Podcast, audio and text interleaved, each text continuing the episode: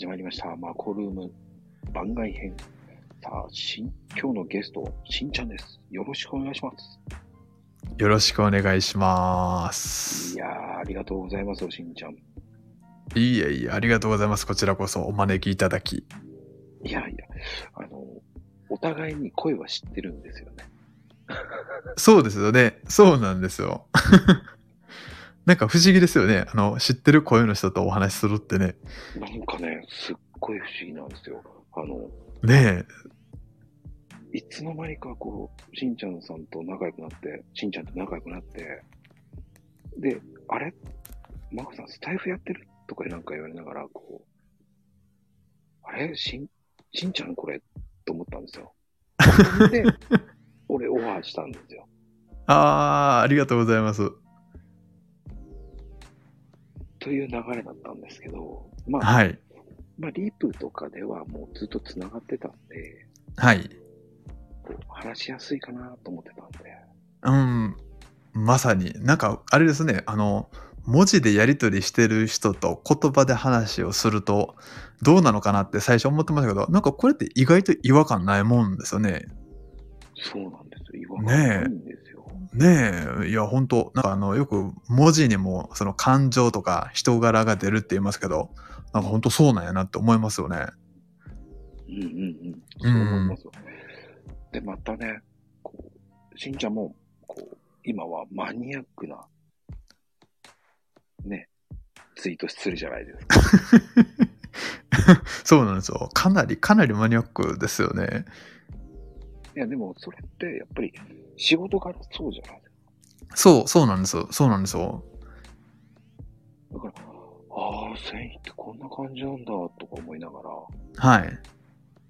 僕は、こう、学ばさせてもらってるんですよ。ああ、よかった、よかった。結構ね、あの、当たり前ですけど、繊維着ない人っていないじゃないですか。すっぽんぽんで生きてる人って 誰もいないんで。なのでね、毎日着てるんですけどね、意外と、意外と皆さんね、あんま意識しないんですよね。なんか自分が何着てるかとかって、意外と意識しないもんだなと思って。ああるある意味マニアックなんだけど、なんだけど、なんか自分のこう、身近なものに目を向けるいい機会になるのかなとは思ってます。ね、しかも今日のつ、昨日かな、あの、素材の表示？はい。あれなんてね、今まで意識してなかったから。そうですよね。特に男性の方って意識する方、本当少ないと思うんですよ。なんかご自身で選択しない方が多いからっていうのもあるんかもしれないですけどね。はあ、まあ、あとはもう、なんでしょう。これは海外に行くよとか、ボロボロだったら海外用とか、はい。そういうふうに考えちゃう人だったんで、あー、なるほど、なるほど。もう、なんだろうな。みそぼらしい格好でいいって思っちゃうんで、逆に狙われにくいですからね。そういう服のがね。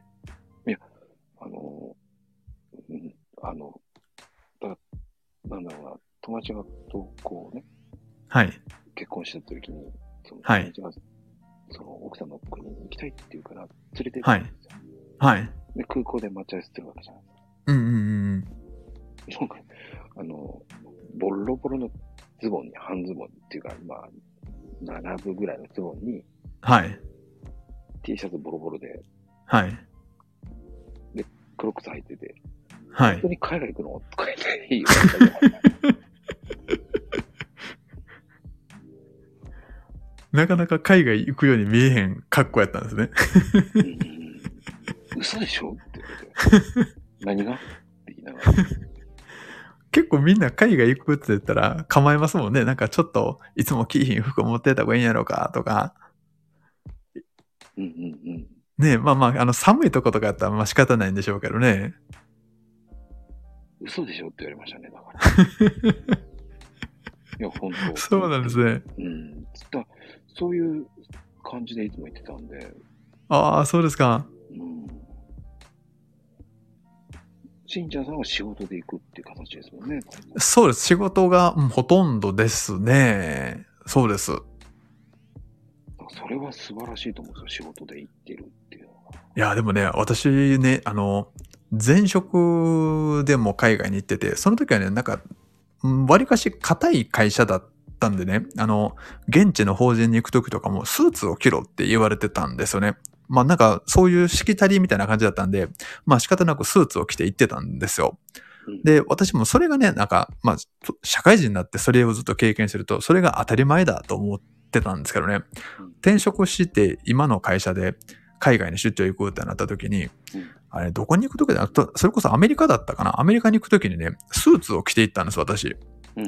でね、現地に着いて、現地の人と落ち合ったら、お前なんでスーツを着んねやと。そんな格好でうろうろしてるやつおらへんぞって言われてね、え、逆にスーツじゃなくていいんですか？ってなって、なんかすごくギャップを感じたというかね、なんか、世界って、世界と日本って全然違うねやと思った記憶がありますね。その時ってアジアとかじゃないんですか？スーツ着てえっとね、そう、あ、アジアだったんですよ、アジア。うんアジアはどっちかっていうとスーツ着ていけって言いますよね。なんかそうみたいですよね。うん、まあ、こう、観光じゃないっていうのが分かり、格好してった方が。うん。なんかそう、そう言いますよね。なんかいかにも観光じゃなくてビジネスに行くんだというふうに、こう、しとく方がいいとかってね。アメリカとかだったら、その、普通に大丈夫ですよ。ですね。うん。びっくりしました。とふざけてますよね。ねえ、なんか、日本人からしたらちょっとびっくりすることって本当たくさんありますもんね。ね文化違いますよね。ねえ、ねえ、うん。どうでした？海外ってびっくりしたことって。いやー、私ね、あの、マレーシアが結構長かったんですよね、海外に行って。っていうか、学生時代はね、全然私海外とか興味なくてね、あのー、海外ほとんど行った、ほとんどとか全く行ったことなかったんですよ。で、ところが社会人になって、海外に行く機会が結構急にドンと増えてね。で、マレーシアっていう国も初めて行ったんですけど、やっぱりね、一番最初にびっくりしたのは、やっぱ宗教の違いっていうのが、まあ、こんなにこう明確に出るもんなんだなってのにびっくりしましたね。ああ、そうですね。あの国は宗教すごいですよね。うん、ねえ、やっぱイスラムって日本にいるとなかなか触れることないじゃないですか。あの、ど、なんか知識としてね、豚肉食べちゃダメよとか、お酒飲んじゃダメよとか、そんなんは知ってましたけど、でもそれ以外ってなんかどんな、なんか未知の世界でね、で、日本人からしたら宗教ってあんまりこう身近じゃないじゃないですか。なんか仏教だったり神道って、こう、一応ね、信仰してるけど、それらしいことって日常生活で特にしないですけど、なんかもう生活の中にこう当たり前に宗教があるっていう空間に行くことでもちょっとびっくりしましたし、なんかね、やっぱ現地に行くと、当然ながら、あの、現地の方って一日何回も、あの、プレイに行って席を外して、で、工場の中とかうろうろしてるとね、時々あの、プレイしてるところに出くわす時があるんですよね。現場の方とかってその、ちゃんと、なんていうか、その場所まで行けなかったりすると、階段の下とかでしてたりするんですよね。で、最初見た時、うわー、偉いもん見ちゃったと思ってね、これはちょっと、まずいことしたかなとか思ったんですけど、まあ、現地の方は逆にそんな全然気にしてなくて、全然見てもいいんだよとかって言ってたんですけどね、なんかすごく衝撃だった記憶ありますね。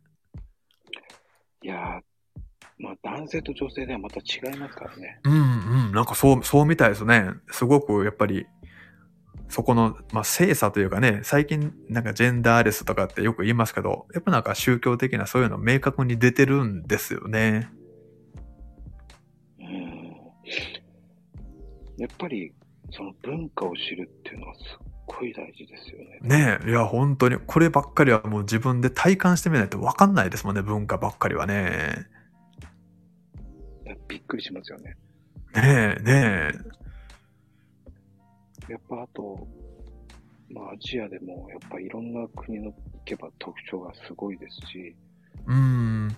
お腹は壊さなかったですか？大丈夫でしたあのね、私ね、あの、もう本当親に感謝だなと思うのがね、お腹だけは強くてね、唯一ね、現地、現地ってそのアジアの滞在、トータルでね、私5年ぐらいいたんですけど、あの、そのうちね、まともに崩したのは1回だけなんですよ。すごい。そう、だ本当ね、こればっかりはもう自分恵まれてるなと思ってね、ほんとね。しかもね、あの、現地の食事、私、工場だったので、すごく田舎だったんですよね。あの、商社の方がいらっしゃるような、その、大都会の街じゃなくって、すごく田舎だったので、日本食とかもあんま食べれないとこだったんですよ。うんうん。なので、あの、常に現地食を食べるわけなんですね。ローカルが営んでるレストランみたいなとこに行って食べるんですけど、あの、そういうとこだとね、まあ嫌をなく警戒するじゃないですか。あの、これはどうだろう、ああだろうって、こう、警戒しながら食べるんですけどね。ある時ね、マレーシアのクアラルンプール、首都の大都会に、あの、ちょうど休暇があったんでね、一週間ぐらい。で、それで、ちょっともうクアラルンプールで滞在しようかと。日本に帰るのももったいないし、って言ってね、現地に滞在したんですよ。クアラルンプールに。で、そこでね、都会じゃないですか。都会やから、日本と変わらないんでね、あ、これは安心だと思って、現地のカフェで気を抜いてね、あの、スモークサーモンの入ったサンドイッチを食べてね、やられたんですよ。気抜いたときに、あ、でも、そうそう、あれね、不思議ってやっぱね、気を張ってる時ってね、人の体はなんか免疫を高めたりしてんのじゃないかなとね、あの気を抜いた瞬間にね、見事にやられてね、もうこれはやばいなと思いました。僕もだからマックですよ。あ、マクドナルドでやられましたか。気抜いて氷入れちゃったんですよ。あ、いやー、それ、氷はダメって言いますもんね。忘れてたんですよ、それが。そうか。やっぱりこういうとこですよね。あの、日頃意識してても、こうどっかでこう抜ける時ってあるんで、やっぱり100%はまあゼロに、ゼロにはできないんでしょうけどね。いやー、もうびっくりしました。飛行機の中でもうずっとこもりでしたよ。こもってました。ああ、そうですか？き機内食も食べれませんでした。美味しく美味しそう。うわー、うわー、そうですか。うん、それはでもやっぱり何かしら抜けちゃうんですよね。ねいやーそうですよ。やっぱりね、ずずっと気を張ってるってなかなかできないですよ。私たち日本人って言っても、こう、気を抜いて食べれるのが当たり前の文化で育ってきてるんでね、やっぱり難しいですよね。だって、あの、ちょっとした田舎行くと、はい。お水くれるじゃないですか。少しはい残ってるわけじゃないですか。何濁りなんやろって思いますよね。うんでも、その、現地の人がこう、ね、くれてるわけだから、はい、はい。飲まないわけにはいかない。ですよね、ですよね。それ悩ましいですよね。ほんと、それがまた、飲んでいきなさいって言われたらね、いやー、はいって言うしかないんですよ。ですよね。あの、現地の方のご好意って本当に嬉しいし、ありがたいし、なんですけど、ちょっとね、悩ましい時ありますよね。びっくりしますよね、だから。うーん、うーんと思いながらね。やっぱりそうでしたか。しんちゃんもそう思ってたんですね。そうなんですよ、そうなんですよ。いや、でもね、マレーシアもいい国ですからね。いや、本当ね、あのーいいところですよね。なんかこのコロナがなければ家族でも行きたいなと思ってるぐらい、本当すごいいいとこですよね。うん。こう、やっぱ移住したいっていう人も結構いましたからね。ねいますよね。うん。でも、マレーシアで見て、僕はがっかりしたのがマーライオンですよ。あれはね、あれはもう見るもんじゃないですよね。もう、絵はがきで見とくもんですよね。もうね、あれは本当にがっかりしました。世界三大がっかりとか言われますもんね。日本人がね、やっぱりね、しょぼって言いますよね。ですよね。まあ、とりあえず言っとかなあかんのんですけどね。みんな言いますよね。ジェスターとか言って。うん。何その申し訳なさそうな水とか。もうちょっと出てんじゃねえのイメージは、と思ったんですいやね、うん、うんなんかもっと、こう、なんていうかな、大仏様ぐらいじゃないですけど、なんかあんなもんイメージしちゃいますよね。逆に俺はマリーナベイサンズの方が感動しました。はい。あ、そうか。私ね、あの、シンガポールはね、あの、マリーナベイサンズできる前にしか行ったことなくってね、あの、あの街には、そう、行ってみたいんですよね。あそこも本当行きたいなと思ってて。もうね、あれは、でもプール怖いです。あ、あ、怖かったですか、やっぱり。うーん。端までは行けませんでした。ああ、そうですか。うわあ。でもね、やっぱ、いろんなとこ行きましたけど、やっぱあれは綺麗ですよね、本当に。ねえ、そうですよね。え、マコさんって何カ国ぐらい行かれたんですか？今まで。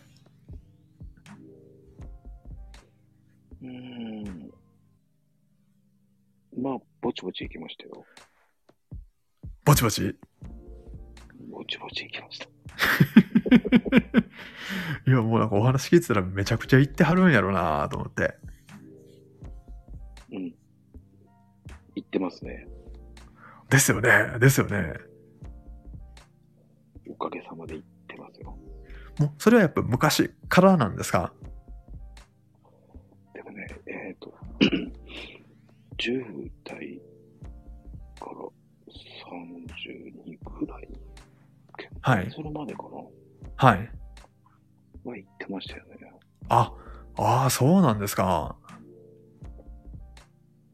あの、隠れて行ってました。あ、隠れて？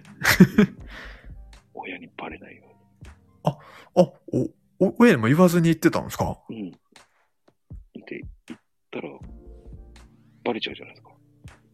そんなとこ行って、とか言われちゃうじゃないですか。ああ、なるほど。なるほど。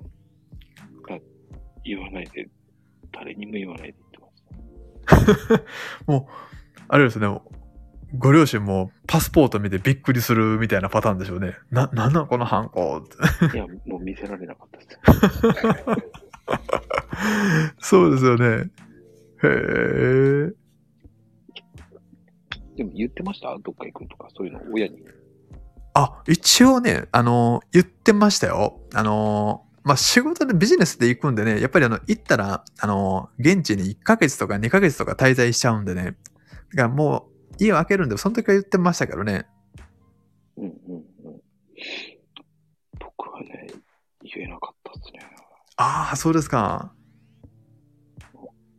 また悪さしてって言われる。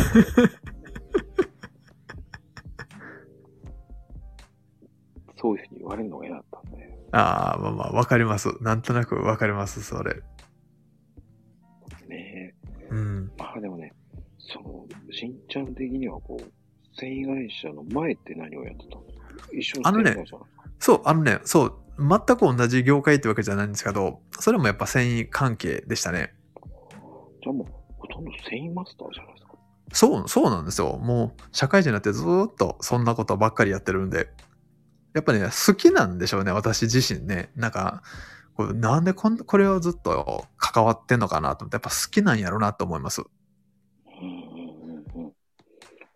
いや、でも好きじゃなかったらやれないですもんね。うん、いや、ほんとそう思います。なんかこういうのってね、あの、好きこそもののじゃないですけど、ほんと好きじゃないと続けられないですもんね。多分、それだからこそ、その、あと本も読むじゃないですか。はい。年間200冊ってどんだけ読んでるんですか？あのね、私結構ね、遠距離通勤なんですよね。通勤時間が結構長くってね。はいはい。でね、あの本当それこそね、あの通勤時間が長いから、その時間を何に活用してやろうと思って、こう結構自分の中で試行錯誤いろいろしたんですよ。で、それこそ資格の勉強してみたりとかね、あの、英語の勉強してみたりとかいろいろしてて、ただ、やっぱりね、い読書ってのが一番効率がいいんですよね。あの、それこそ、私結構紙派なんで紙の本読むんですけど、紙だったらオフラインでもね、ほんとどこでもいつでも読めるじゃないですか。で好きなとこから始められるし、こうなんかね、やっぱりこれってうん最強やなと思って。それだったらもう徹底して読んだんねんと思って。まあ当然ね、あの、そんだけ読むと、あの、お金が持たないんで、あの、図書館にお世話にはなってるんですけど、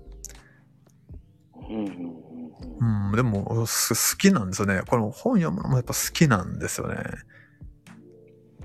きじゃなきゃね、多分無理ですよね。うん、いや、ほんと、あのね、す好きやし面白いなと思いますね。うん。僕はブックオフさんに行って、はい。100円の、こう、100円の小説とかいっぱいあるじゃないですか。あります、あります、あります。あれを下向いて、はい。ランダムで5冊取るんですよ。ああ、それいいっすよね。ランダムってなんか見そうですよね。そう。それで、はいあの、ソロキャンに行きますね。ああ、いいですね。あ、なんかこう、次どんな、どんな内容なんやろっていうワクワク感もありつつ読めるっていうのがね。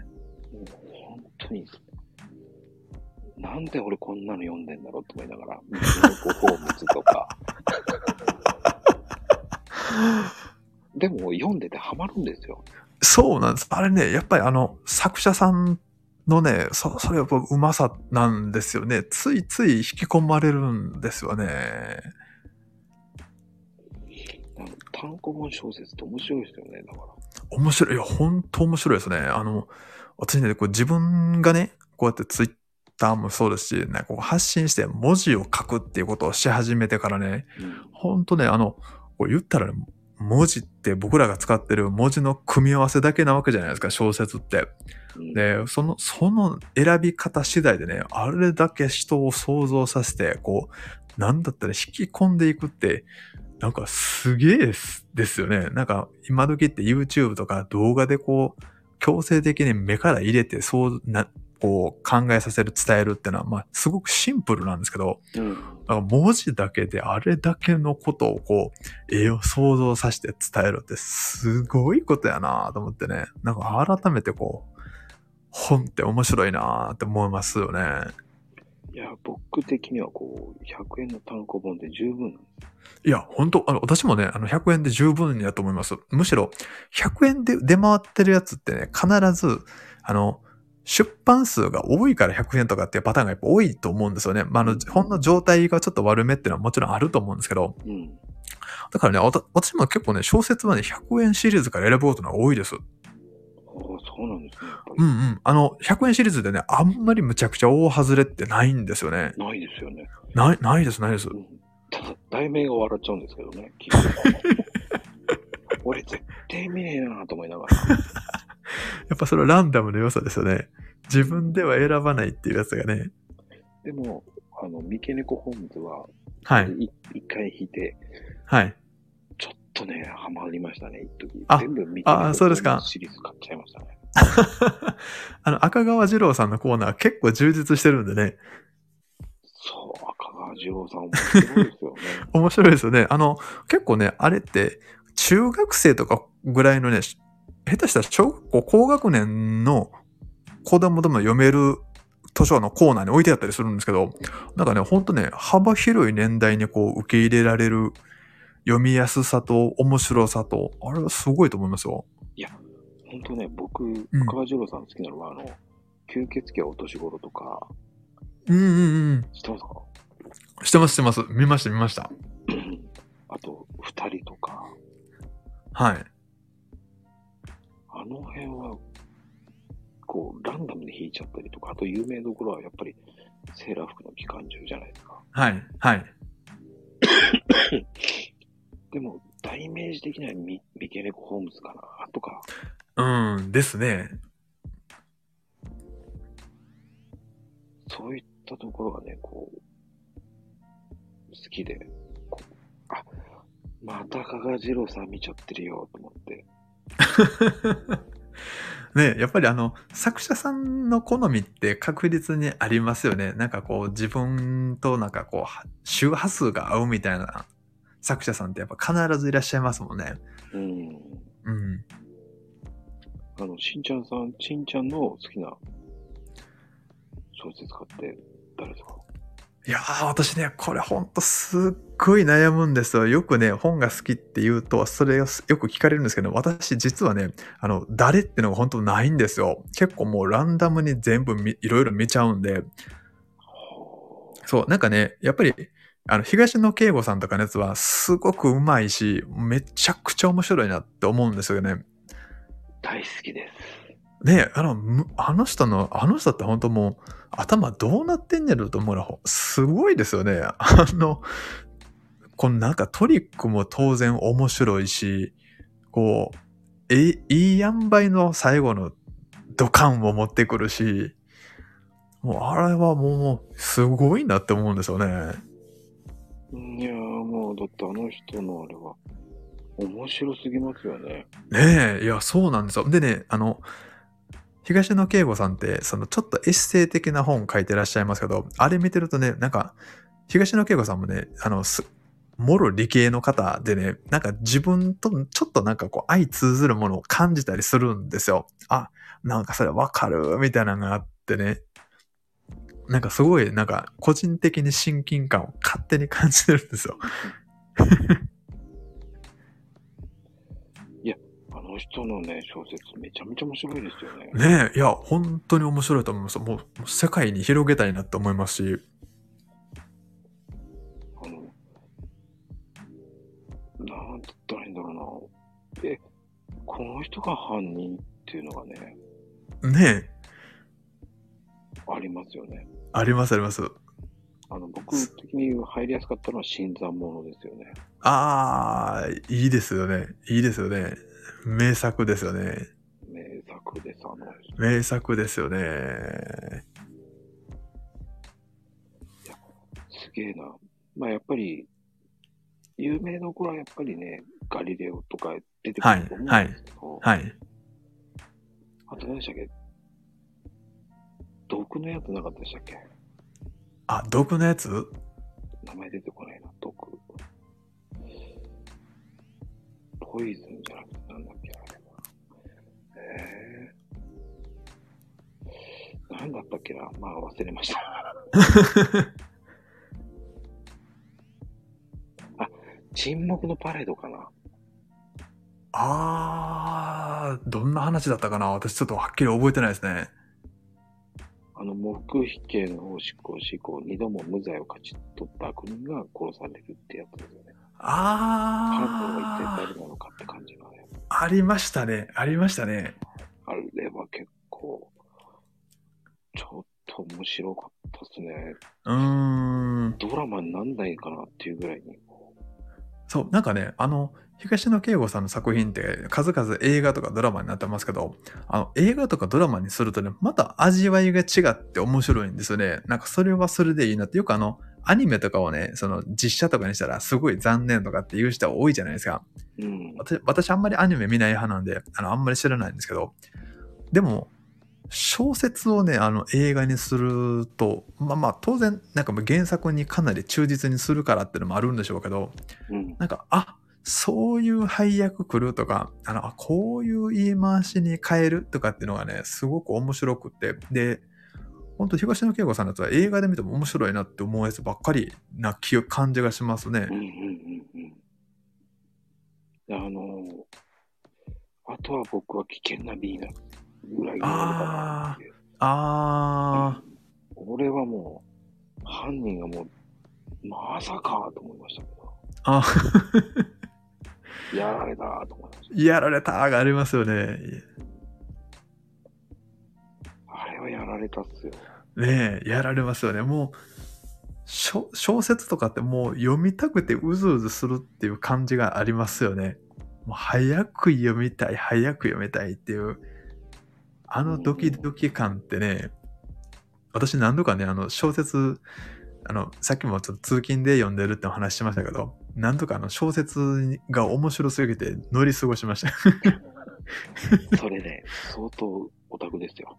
あ ですか もうね、もう、あ、早く読めたいと思って気がついたら扉が閉まってたんです。でもなんとなくわかります。ねあの、僕しょもしょはい。昔そうでした。あ、そうですか。あの、しなんでしょうね。自分が降りなきゃいけない駅ではい。気づいたときに閉ま閉まるんですよね。閉まる瞬そう間なんですよね。そう、そうなんですよ。え、えなるほどね。不思議ですよね。ねえ。大体あの、お酒飲んで寝過ごした時もそうなんですよ。あの、なんかわかんないですけどね、もう扉が閉まる瞬間に起きるんですよね。うんうん、わかります。いやー、不思議やなうん。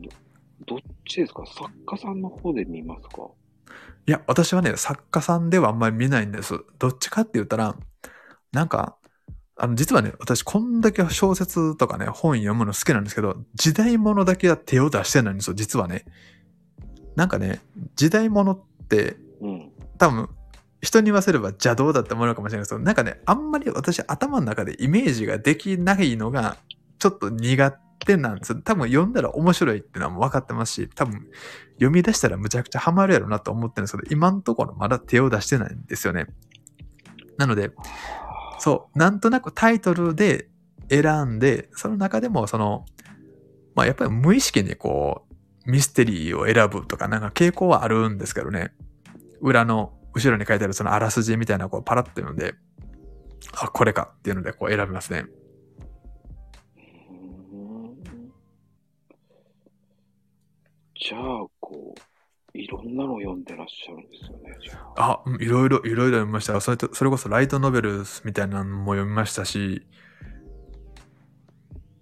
あの、僕的には、ゴジックって知ってます？ああ、ゴジック。いや、知らないですね。桜庭さんなんですけど、桜庭和樹っていう。ああ、お名前は聞いたことありますね。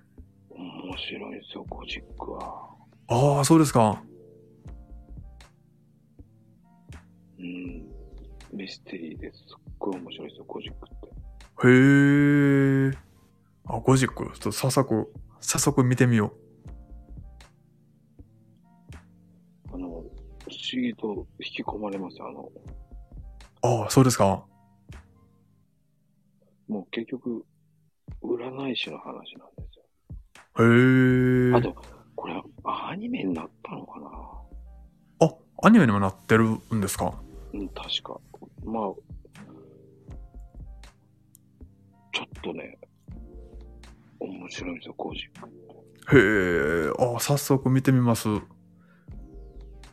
続編もあって、はい。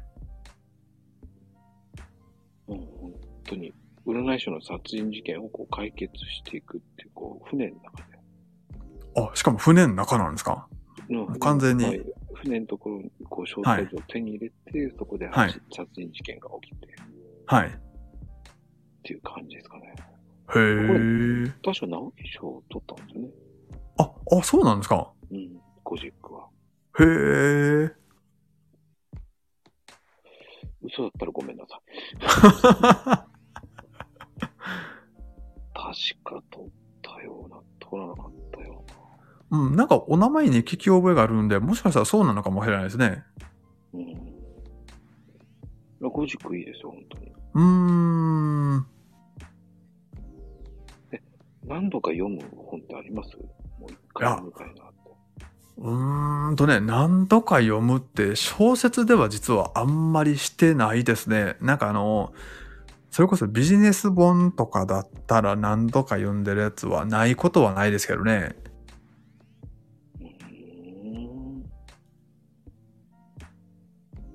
なんかあの、すごくメジャーな本ですけど、あの、デール・カーネギーの人を動かすとかって、なんかね、その自分のその年齢であったり、その、なんていうかな、シチュエーションによって読んでみるとなんかね、刺さるところが全然違うんですよね。結構、なんかそういう意味で読み返すっていうのはありますけど、逆、あの、その他ではあんまり私読み返さないですね。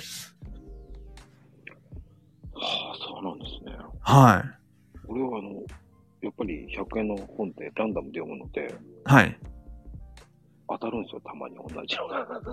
あ、ありますよね。あの、なんか過去に見たことあるんやけどなっていう出だし読み始めて、真ん中ぐらいで気づくみたいな時ありますよね。まあでも読んでます。だから。でも、あの、なんて言ったらいいんでしょう。読み終わったら、そのまま焼いちゃうんですね。焼く？あの、バーベキューっていうか、その、コンロあ、コンロっていうか、あの、そうか、ソロキャンでそのままもう燃料にしちゃうんですか？そうなんですよ。はあ、なるほど。なるほど。ああ、これだけ残っちゃったかとか、ゆっくりできた、満喫したとか思っちゃうんです。なるほど。あ、それもオツですね。うーん。まあそれだけ空間が良かったんだなとか。あ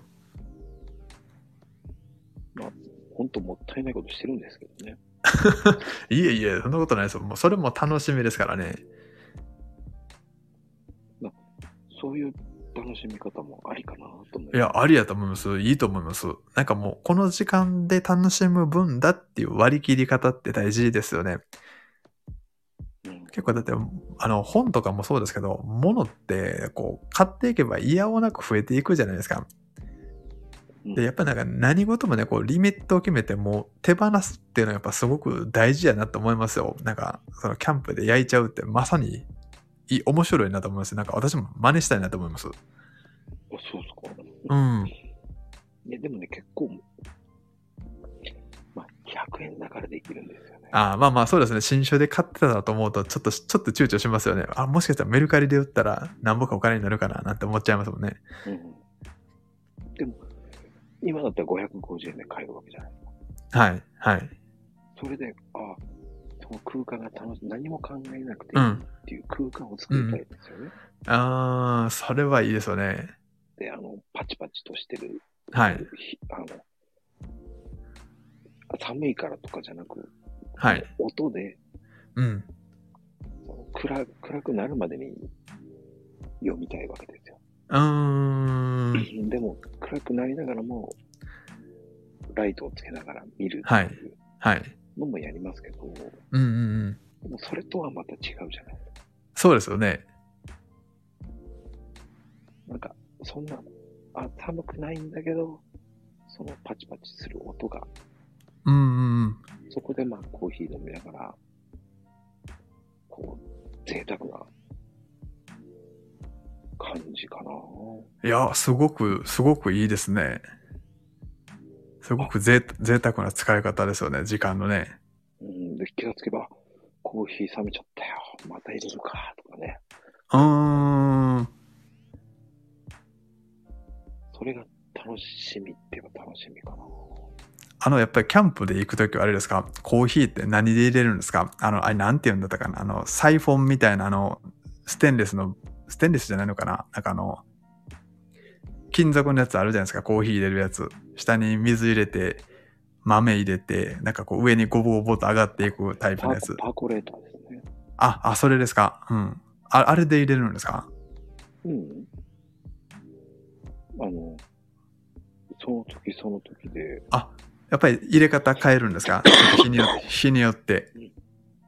あの、ドリップでやったり、はい。あとプレスおー。とか、あとは、なんだろうな。でもドリップが多いですかね。あ、あ、そうですか。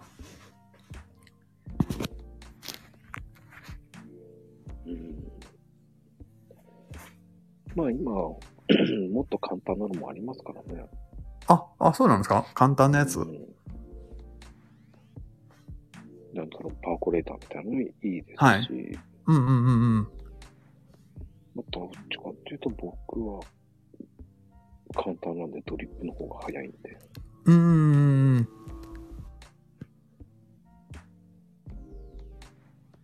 しますかね。だから他はーお酒とか飲むじゃないですか。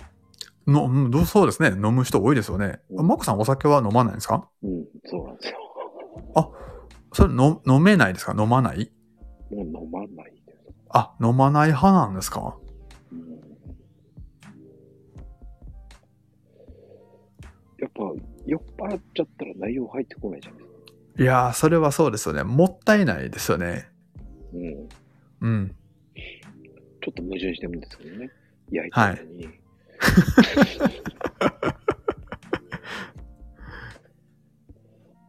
でも、やっぱ、入ってこないし、うん、うん。あと、せっかくの、その、満喫してる中、邪魔したくないっていう。うん、うん、うん、うん。ああ、まあまあそうですね。確かに。そうですよね。自然に帰れるじゃないですか。うん。あの、お酒飲む空間をゆっくり味わうんだったら、キャンプじゃなくていいんですよね。あの、全然、それこそバーでもいいし、部屋でも全然できるんですよね。そこなんですよ。ねえ、やっぱキャンプに行くからには自然を味わわないといけないですからね。そうなんですよ。ねだからこそ、そういうのが楽しみなんですよね。ああ、いい時間ですよね。しんちゃんさん、しんちゃんはそっちとか行きます？キャンプとか。キャンプね、私は家族とほとんど行ったことがなくってね、実は去年一回ね、あの、うんキャンプとかの道具全く持ってないんで、あの、コテージみたいなとこに一回泊まったんですよ。割かし近くに一軒キャンプ場があって、うんうん。でね、あれ何月ぐらいだったなんか4月とか5月ぐらいに一回行ったんですけど、すごく良くてね、子供たちもやっぱ非日常を味わえてすごく楽しかったみたいですし、うんうんなんかすごい良かったんですよね。だからちょ、ちょこちょこね、まあ、うちまだ子供が、あの、小さいんで、まあ少しずつね、うん、慣れる、慣れてやればいいかななんて思ってます。グランピングなんかいいですよ。なんかやっぱ手軽にできていいですよね。うん。いいですよ。うーん、やっぱり子供たちでもね、そういう経験させてやりたいですしね。いいのあるんですよ。僕はあ、あそうなんですか？いい、最近いいの、いい椅子を買ったんですけど、あ、椅子ですか？いいハンモック型の椅子があるんですよ。あ、ハンモック型っていう響きだけでも、ハンモックの椅子なんですよ。あ、そうですか。もう最高なんですよ。でもそこにゆったり座りながら本読んで、コーヒー飲んで、あ、コーヒー飲めなかったです。あコーヒーになりました。あ、さすがにコーヒーは飲めなかったですか？うんそれより、こう、なんだろうな。気持ちいいんですよ、揺れ。へえ、あ、やっぱり揺れるんですか？揺らすんですよ。面白いんですよ。うーん。心地いいんですよ。へえ、面白そそういう椅子があるんですよ。う。へえ、まあね、そういう椅子とかをこう楽しんで、非日常を忘れたくなるじゃないですか。うんうんうんうん。あれですか？じゃあ今も電車通勤なんですか？そうですよ、電車です。で、やっぱり通勤長いからまだ今も本読んでる。あ、そうですね。うん、読みますね。あの、ツイッターではなく。ツイッターではなくですね。あのね、うん、あの、ツイッターもしますよ。あの、するんですけど、基本はね、どっちかというとインプットすることの方が多いんですかね。うーん。あと、ノートもやってますからね、しんちゃんは。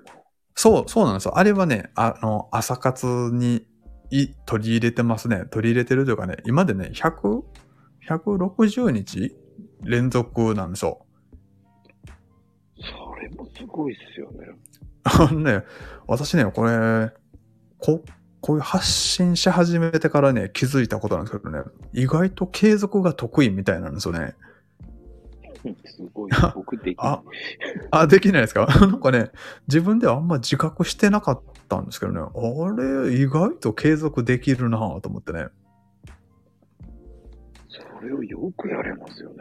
いや、だから多分ね、私ね、書くのも好きなんだと思います。うん逆に言うと、ツイッターよりノートの方がすごく読みやすいですもんね。あ、あ、そうですか。うん多分ね、あの、こう、伝えたいんだ、書きたいなって思うことがあるから、あの、140でね、埋まらないというかね、そう、なんかそこに収めきれないのかもしれないです。うんうんうん。だから逆にノートうわーって書いてあるんですね。そう、そうなんですよ。そうなんですよ。なんかね、本当書くのはやっぱ好きですね。逆に言うと、その、ノートの存分に発揮してますよね。ありがとうございます。うまいなぁと思いながら、はいやー、嬉しい。ありがとうございます。ははーと思いながら見てますよ。あ すいません。ノートの方がすごい生き生きとして書いてるなぁと思あー、そうですね。そうですね。あの、結構ね、あの、大体毎回に2000文字ぐらいに収めるようにしてるんですけど、あんまり長いと、あの、読まれる方もね、にも時間取らせてしまうんで、極力2000ぐらいでまとめるようにしてるんですけど、でもね、私あれね、30分ぐらいで書けるん、書くんですよ。なんか自分でも筆が早いなっていつも思うんですけど、う。30分でそう、そうなんですよ。無理です。だからね、なんかやっぱ書きたいっていうその気持ちがあるから、もうこう、スラスラスラっとこう書いちゃうんで、なんかリズムがあるのかもしれないです。いや、多分リズムでしょうね。うんうん。見ててすっげえなぁと思いながら見てます。いやー、嬉しい。なんか、生き生きとしてこう書いてるなぁと思いうんうながら、ん。それがこう伝わるんですよね、ノートって。あー、かもしれないですね。ノートに書くのって特徴がいるじゃないですか。いります。うん。あそうですよね。そのどうやったらノートを書きやすいとか。あーあとね、うん。そうですね。書きやすいっていうとね、私実はね、ノートって、あの、うん。今のスタイルでその毎日発信するようにしてする前から実はやっててねうん今でね多分合計で400何十記事かはもう書いてるんですよね。でその始めた頃ってね今とコンセプトが全く違っててえーっとね私も過去にその何度かいろいろこう発信する中でちょっとブログをやってみようとかねいろいろこう自分の中で模索したことがあって、その当時はね、その、どっちかって言ったらアフィリエイト目的みたいな感じのそのブログを書こうっていうのを最初考えててね。うんで、自分のその知識の中で何が活かせるかで、私あの趣味がね、あの、オオクワガタを飼育することなんですよね。うん、書いてますね。はい。で、オオクワガタの飼育をその発信の材料にしてみようみたいな感じで、最初そういう、まあちょっとなんか飼育に関するノウハウ的な記事を書いてたんですよ。で確かにね、それでもね、結構ノートで書いてみても、あの、結構反応が良くてね、で、面白いなと思ったんですけど、ただね、その反面ね、やっぱりあの、なんていうのかな。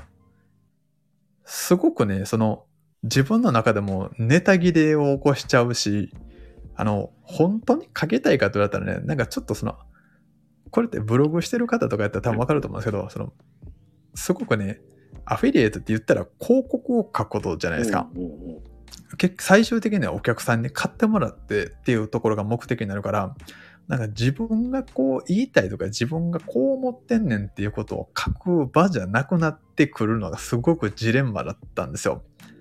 ちょっと半分嘘を書かなきゃいけないってことそう、そうなんですよ。でね、あ、これってちょっと違うなと思い始めて、で、そっからね、あの、スタイルをちょっといろいろこう自分の中で、その、読んだ本のその書評みたいな感じで書いてみるとかね、いろんなことを模索する中で、今の形に行き着いて、なので、まあ、なんか、まこさんのそのご質問になるかどうか答えになるかわかんないですけど、まあ、書きたいことを書くってのがもうやっぱり一番のところじゃないかなと思うんです。あの、ね、発信ってペルソナがいてそこに対してこう悩みに寄り添うとかって言いますけど、まあ、そこは、ま、全く意識してないわけじゃないけど、けどその反面やっぱり自分が書きたいなって思う、なんかアアート的な感じで書く方が大事なんじゃないかなっていう気はしてますね。いやね、僕もそう思うんです。うんうんうん。あの、よく言うじゃないですか。ペルソナ、ペルソナ。はい、はい。でも、そのペルソナに、こう、考えすぎて、うん。そんなに誰が決めたんだって言いたくなっちゃうんですよ。うん、いや、そう、そうですよね。うん。それって、その、長期的じゃないよねって思っちゃうんですよ。うん。そういうふうに言ってる人たちって短期で辞めていく人じゃないですか。いや、ほんとそうなんですよう。んそうなんですよ。ペルソナが、ペルソナがって書いてる人って、気がつくと辞めてるじゃないですか。うん、うん。だから、どこがそのペルソナなんだろうって僕は思ってたんで、うん、うん、うん。不思議だったんですよね。マコさんの、それはペルソナは合ってるんですかとか言われたときに最初の頃はい、はい、はい。別に好きでやってんだからいいじゃんっていう感覚だったんですよ。うん、うん、うんうん。そんなんでいいんですかって言われたときに、いやいやいや、別にあなたは、こう、知ってるならどうぞ。それは知ってるのは当たり前かもしれないけど、知らない人いっぱいいるんでっていう感覚だったんで、はい。ね、たまにマウント取ってくる人もいるわけじゃないですか。ついますね。いいらっしゃいますよね。いや、そんなの知ってるとか。うん、うんうん。いや、それはそうですよ。はい、ごもっともですよって言っちゃうんですけど、その後来ないんですよね。あー、なるほど。うん。だから、そこだけ突っ込みたいんだっていう。そうですね。まあまあ、え知らんのと言いたいだけなんでしょうね、きっとね。うん。だから、いや、知ってるよ。うん、うん。だからどうなんですかって言いたくなるんだけど、はい。そういう人は大体そういう感じですよね。うーん。なんか、マウント取りたいのかなっていう。あー、かもしれないですね。取ってどうするの？そうですよね。取ったところで何にも得るもんないですもんね。そうそうそう。それでフォロワーさん増えるんですか？とか。ねそうですよね。じゃあ、ディープとか、いいねいっぱい増えるんですか？って言いたくなるじうんゃないですか。。うん、そうですよね。いや、ほんとそう思います。だから何って言いたくなるんだけど、まあ、やっぱり、大人に、大人な対応しなきゃいけないわけじゃないですか。はい。そうですね。そこのジレンマがありますけどね。うーん。いや、わわかりますね。わかりますね。やっぱそういう、そういう時もありますよね、多分。あります、ありますね。ありますね。やっぱそこで辞めちゃう人もいますよね、多分ね。いやいらっしゃると思いますよ。なんか、発信って、うん。特にツイッターとかって、あの、本当いろんな方がいらっしゃるじゃないですか。で、皆さんも個々に目的とかも全然違うんですよね。で、その中で、なんか、あたかもそのノウハウが一つの誰かが発信してるノウハウが全てみたいに思っちゃうと、あの、すごく怖いなと思いますし、結局続かなくなっうんちゃうんですよね。結局やっぱなんかやり方って自分で見つけるしかないと思うんですよ。自分に合ったやり方っていうのをね。そうそうそうそう。うん。なんかそこはもう、よく人のね、あの、成功してる人の真似してとかって言いますけど、いや、それはもちろん大事なんやけど、その人のやってる通りにやるのが自分の生き方かってそれはそうじゃないなと思ってるんですよね。あの、成功するかどうかは別として、だってそれで失敗せずに行って、その先に 失敗しちゃったら意味ないやんって思うんですけどね。ずっとね、ずっとずっと教えてくれるのって、それもしそのまま失敗せずに成功して、その先独り立ちして失敗してしまったらえらいことじゃないっていう気が実はしてて、やっぱりなんかこう、自分なりに模索してどうにもわかんないよってなってこそい教えてもらうべきなんじゃないかなとは思うんですよね。なんかこれを言うと多分、あの、すごくいっぱい否定されるんでしょうけど、でも私はそう思ってます。いや、僕もね、あの、そう思うんですよ。そんで、うんうん。いっぱい失敗した方がいいんですよ。はい。そうですよね。ま、まず自分でやってみて失敗するっていうのがやっぱすごい大事じゃないかなと思いますよね。うん。でそこから修正できますからね。うんうんうん。僕も最初の頃だってめっちゃ失敗しまくりましたもん。ああ、そうですか。うん。もう、めんどくせえなと思いながら。もっといい味出していけばいいじゃんって言われて、あ、そっかって思いながらうんうんうんうんうん。もう突き進もうって思って。うんうんうん。人は人で行っちゃえと思って。はい。吹っ切れたら、いつの間にか、ね、今度ね、いい最初はね、だから、リプが大変だったんですよ。ああ、そうなんですか？やっぱね、140文じゃ伝わらないんです。うんうんうんうんうん。だから、こう、なんでしょう。ね、ダイエットには、こう、朝焼きがいい。っていう風にはい。するじゃないですか。はいはい。でも、砂糖とミルクとかは入れちゃダメだよっていうニュアンス的なことを言うわけじゃない。はい。っていうのは化学変化を起こすからとか、そういうのもあるし、うんうん。ダイエットっていうのは砂糖を入れないよねとか。はい。でも、そのニュアンスがみんな違うことで、朝焼きがいいんだ、朝焼きがいいんだとか。はい。でもそこに、砂糖を入れちゃダメだよっていうのを言わなきゃいけなくなるじゃないですか。あー、なるほど。なるほど。まあ、それを伝えられないうんうんうん140文字では、はいはいはいはいはいはい。そのね、リップが大変だってやめたんですよ。あ、2台なるほどなるほど。要はもう、そういうふうに思ってほしくないことを書いたんですよ。うーん、なるほど。そのリップが大変なんで、うんうんうん。そうですよね。もう、つこう、あや誤った伝わり方してしまうと、その修正が大変ですもんね。そこにエネルギー使っちゃうぐらいなら。大変だったんですよ、修正が。ああ、ああ、そうですか。いや、たまにいますよ、本当に面白いな、この人見てるのかなと思いながら。はい。でも言えないじゃないですか、見てるんですかなんて。そうですよね。と言いながら言っちゃうんですけど、僕も。あの、コーヒーの花は白なんですね。すいません、3日前に出してるんですけど、とか。コーヒーの豆って白いんですね。え2日前、いだいたい2日に1回ぐらい出してますけど、つって。言いたいんですよね。ああ、なるほど。コーヒーの実って赤いんですね。えーすいません。2日前にツイートしてます。違う。それは、こう、緑だったじゃないですか。いやいやいや、熟すと赤色になるんですよっていうまで説明しなきゃダメなのかなとか。ですよねこ。そういうのって難しいですよね。なかなかね。うんでも、赤い実になったやつの、わーってなってるやつを何回か載せてるわけですよ。もうこっちは。ああ、そうですよね。でも赤い実なんですね、なんて帰ってきたら。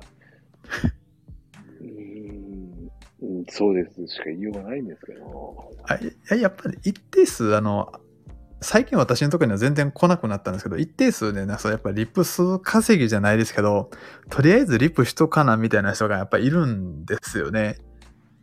で、そういう方ってわりかしその、本当になんていうのかな、その、さっと斜め読みして、あの、リップ打って来られるんで、え、え、そ、それを言いたいんじゃないやからなっていう時ありますよね。うんうんうんまあ、僕はコーヒー間違ったこと言っちゃいかんと思うから、はい。回路に修正するんですけど、うんうんうん。そうするとごめんなさいとか言って帰ってきますけど。まあでもね、質問してくれる人はありがたいですよ、本当。うーん。でも、しんちゃんも結構いい感じのリプしてきますからね。ああ、本当ですか？うん、びっくりしますよね、いつも。ああ、本当ですか？うん僕はもういつも、しんちゃんのツイート見て、うん、今日のもすごいなぁと思いながら。ちなみに今日のリサイクルでしたもんね、だって。そう、リサイクルってね、やっぱり、本当に私、あの商品開発してても、もう最近ずーっとそればっかり言われるんですよ。もう、やっぱこういうご時世なんでね。うんうんうん。まあまあ、もちろんね、それってすごく大事なことなんですけどね、そのリサイクルして資源を使わないようにするってすごく大事なことなんですけど、まあ、その反面、なんか、こういう活動ってね、まあ、いわゆるエコとかって言われる活動って、あの、本当のところ実際、ど、何がエコなのっていうのがやっぱり、あの、すごく疑問はあってね、あの、パッと見、その見かけ上良くても、今の電気自動車とかもそうじゃないですか。電気自動車って、確かにクリーンなんだから、結局電気作るために化石燃料を今、ね、燃やしてるわけじゃないですか。うんなんか、それって実際どうなんやろ？うトータルで見たら、どっちが正しいんやろ？うむしろ、電気作って送電線で送ってるそのエネルギーロスの方がもったいないんじゃないの？みたいな議論も当然あるでしょうし。うんうんなんかね、あの、そういうことを思うと、あの、最近の流れに、私の中ですごくなんかこう、一石を投じたいなと、その、パパッと見見えてるもんだけが正義じゃないよというのをこう言いたいなと思って。うんリサイクルとかもまさにそうですもんね。あの、リサイクルするって言っても、結局のところ一回使って、最終リサイクルもう一回できないものに使ったら、ちょっとライフが伸びたに過ぎないんですもんね。うん。なんか、一つ間違えると、ね、自己満足ですよね、リサイクル。そう、本当本当そう、そうなっちゃうんですよ。じゃあ実際にどういうふうにリサイクルされてるかうん知ら、ないですからね。そうなんです。本当そうなんですよ。なんか、私たちが使ってるそのプラスチックの容器とかも容器包装でこう資源としてリサイクルに出したりするじゃないですか。分別してその自治体のとかに持ってったり。で、あれって実際じゃあどうリサイクルされてんのって言われたら正直誰も答え知らないんですよね。あの、何になってるかとか、わざわざ分別した理由ってどこにあるんだろうとか、それって本当ね、誰も知らないんですよ。結局のところ熱量当選のために燃やされたり実際してるんですよね。あの、資源として帰ってるわけじゃなくて、そういわゆるサーマルリサイクルみたいな感じの使われ方してるケースもやっぱりあるんで、だからなんかすごく、こう、自己満足のこの連鎖でできてるなって思うんですよね。確かに、そうですね。うーん、うーん。そうやって考えると、リサイクルって深いな。いや、そうなんですよ。あの、テーマとしてね、すごく深いですし、あの、ある意味面白いテーマでもあるんですよね。うん。そんなのやったら朝までになりますよ。いや、本当 そうですよ。このテーマとか、最近ね、私、あの、そのまこさんの関わるところで言うと、あの、コーヒーのカスってあるじゃないですか、コーヒー柄。うん。あれなんかもね、結構リサイクルってよく言われるんですよね。うん。なんかあの、コーヒー柄を、あの、乾燥させて、粉砕して、なんか樹脂に混ぜるみたいな話って最近実は結構聞くんですよ。うん。実際にそれをなんか繊維にして糸にしてらっしゃる業者さんってあの台湾だったかな？にあるあってねね。そういうもの。ちょっとはい聞きました、軽く。ああ聞きました？あの、うんそういうの今されてる業者さんがあってなんか日本のねアパレルとかでもなんか実際使われてるみたいですねでもまだまだでしょうね。これからでしょうね、市販されるのは。いやそうやと思いますまだそんな段階じゃないのかなあの、数って結構いろんなのに使えますからね。いやほんとそうですよねうんそれを、その、うん、いかにこう、う んうまく使うかっていうのも大事だと思うんですけど。うーんそう思いますまあ、土に返したら肥料にもなりますからね。そうそうなんですよまあね。っていうか、気がつけば1時間です。あもうそんな経ってましたか？経ってましたかいやー、今日もすごいなと思いな。いや、しんちゃんさんのトーク力半端ないからな。え本当ですか？めちゃめちゃうまいですよね。あいえいえそんなことないですよ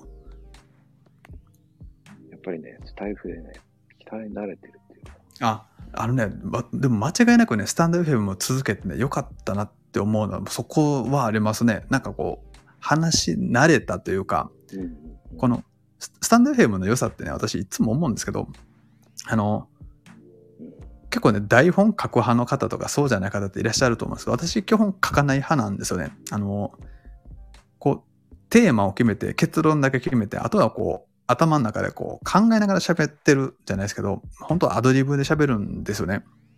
で、うん。これすることによってね、その、前もなんか一回こう、そこういうテーマで話したことあるんですけど、あの、言語を話すのとなんか似てるなと思っててね、その言語って外国語を話すのにちょっと似てるなと思ってて、はい。その、外国語ってずっと習うじゃないですか。中学校から、それこそ大学まで行ってたら、もう、それこそ10年間ぐらい習ってんだけど、あの、喋れない人ってほとんどじゃないですか。文法もみんな知ってるし、ボキャブラリーもそれなりにあるのに、それにもかかる喋れないってなんなんやろと思って、やっぱ瞬発力がすごくないんですよね。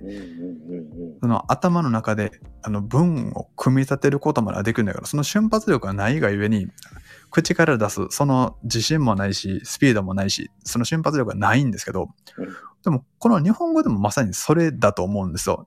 話すのが得意か下手かって。で、このね、こう、音声の発信ってすごくそれができるなと思うんですよね。そのいい訓練になるなと思って。だから確かにいい訓練になりますよね。ねうん、本当そう思います。だからこれって、実はこう、これを続けることで得られた成果だなと思ってますね。うんそれはそれで勉強になりますね、やっぱり。やうん。っぱり、しんちゃんの考えってすごいね、と思って。ああ、そうですか。うん。こう目に見る観点がちょっと違うくて、よくいい方を見るなあかんって。